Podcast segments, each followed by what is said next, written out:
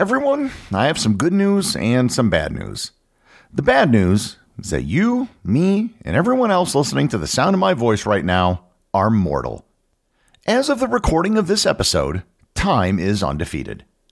But the good news is that there has never been a better time to be alive, and that historically speaking, human life expectancies are at an all time high.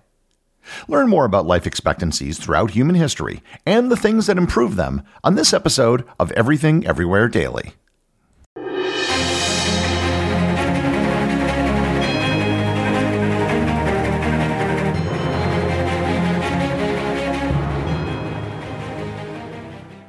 This episode is sponsored by Heaven Hill Bottled in Bond Bourbon. I recently had the chance to try Heaven Hill Bottled in Bond, and I can attest to its exceptional aromas with hints of caramel and vanilla intertwining with its oakiness, which provide a well rounded flavor profile. Taking a sip is akin to experiencing a piece of bourbon history firsthand. Heaven Hill Distillery may be America's most quintessential bourbon distillery. Established in 1935 after the end of Prohibition, the distillery was established by the Shapira family and has remained a family owned distillery to this day. In 1897, Congress passed the Bottled in Bond Act, which set forth strict rules for any bourbon labeled bottled in bond. Heaven Hill Bottled in Bond bourbon goes beyond the stringent requirements of the law by aging its bourbon for seven years, not four. The end result is a gold medal winning bourbon that truly stands out. Available nationally, look for a bottle at your local store. Heaven Hill Bottled in Bond. Heaven Hill reminds you think wisely, drink wisely.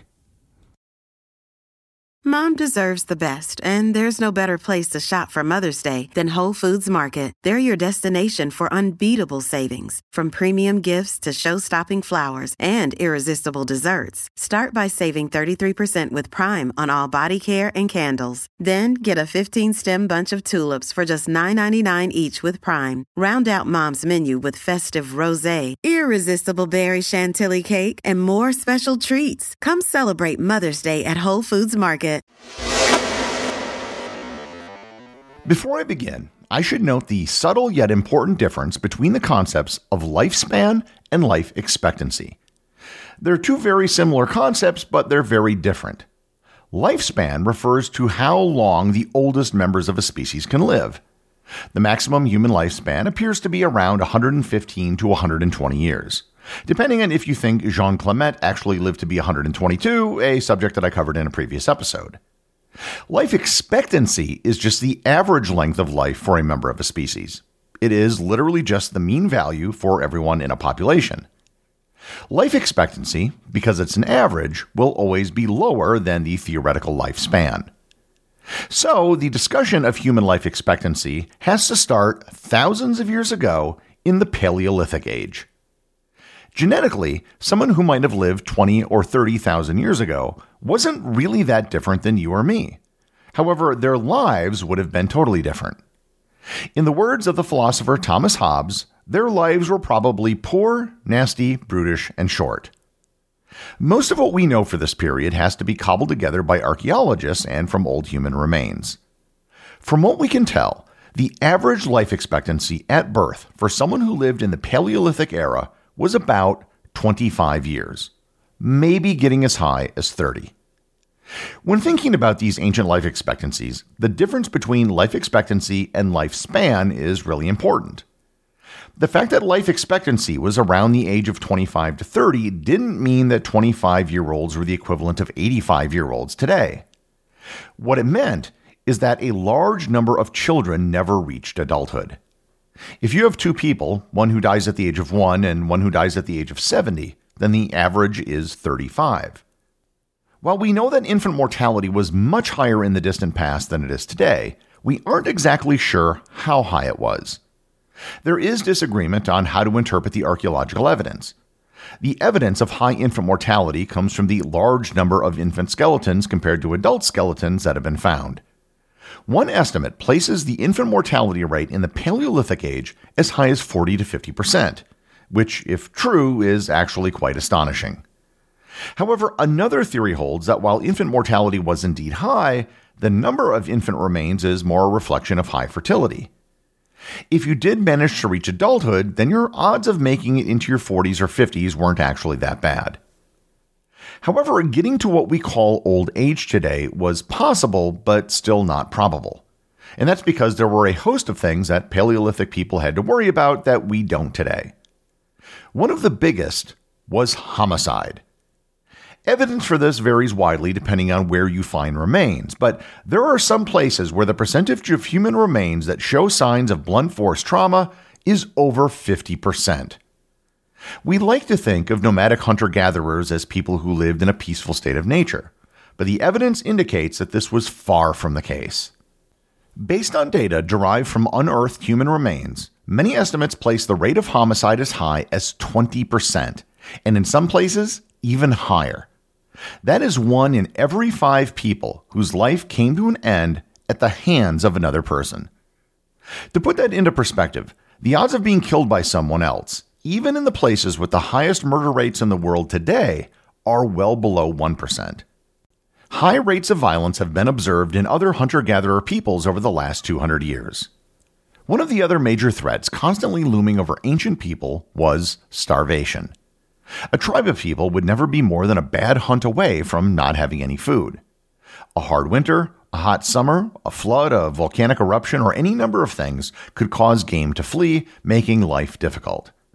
One other thing observed in hunter gatherers that probably existed in Paleolithic people was parasites and infections. These are conditions such as ringworm, hookworm, and other infections from cuts and scratches. That being said, one thing that ancient people probably did not suffer from is communicable diseases.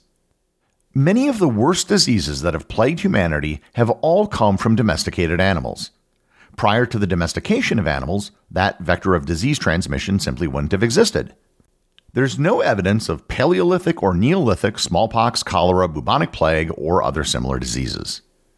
Moreover, because people lived in smaller nomadic groups, there wasn't as much contact between groups, so communicable diseases couldn't easily spread.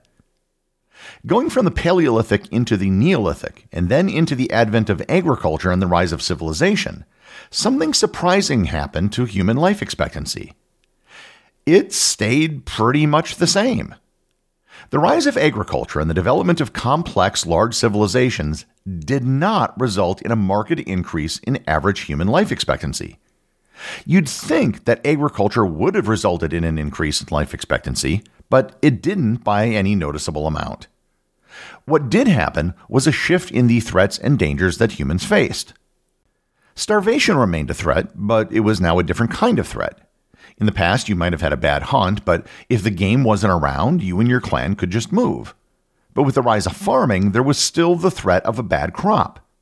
Now, pestilence and flooding were threats, and when a crop was bad, you couldn't just get up and move. However, you could store grain for use when you did have a bad crop.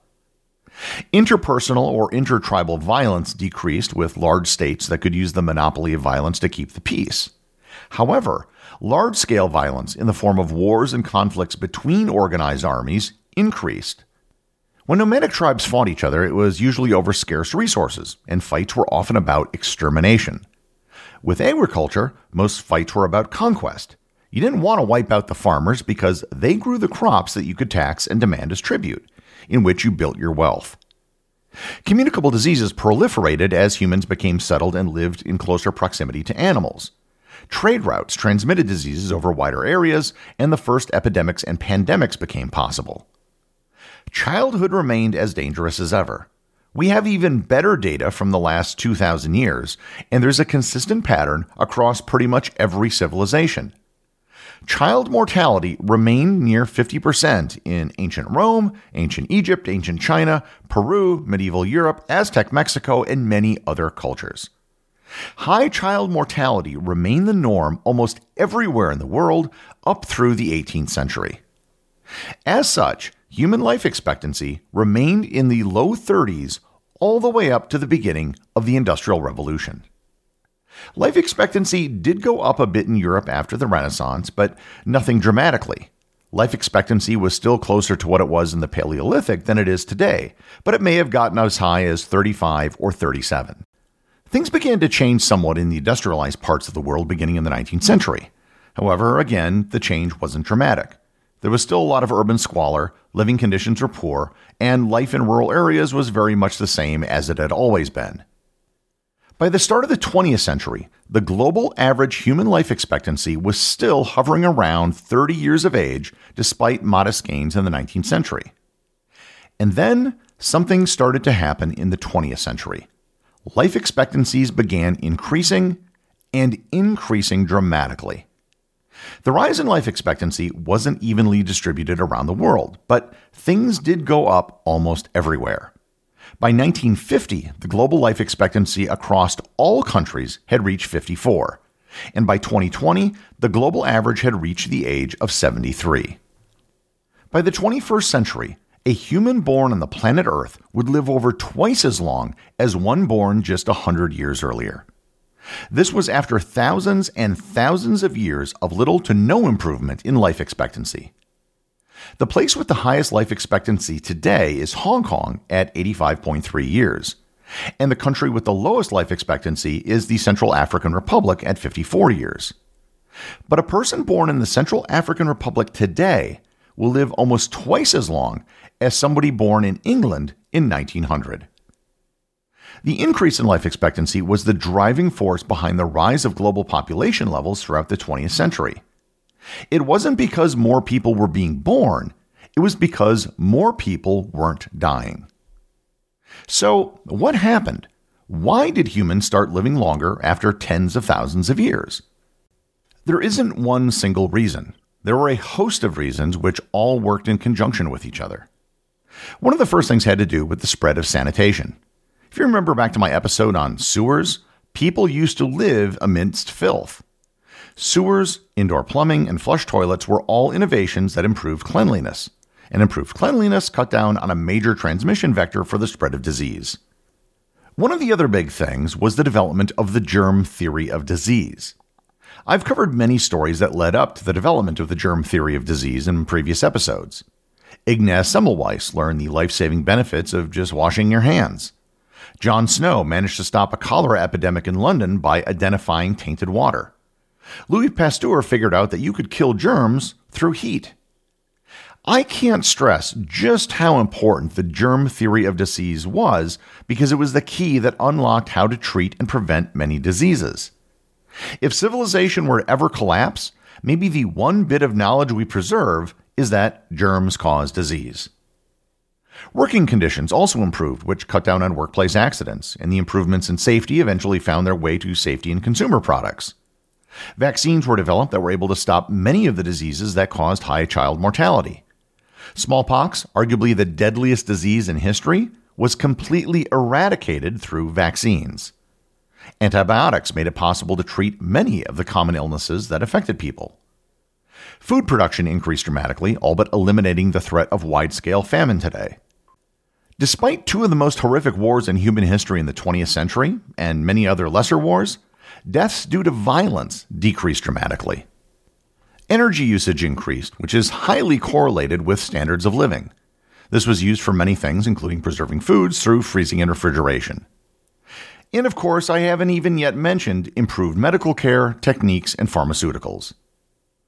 A baby born today in all but the poorest countries now has an over 99% chance of reaching adulthood compared to just a 50% chance a few centuries ago.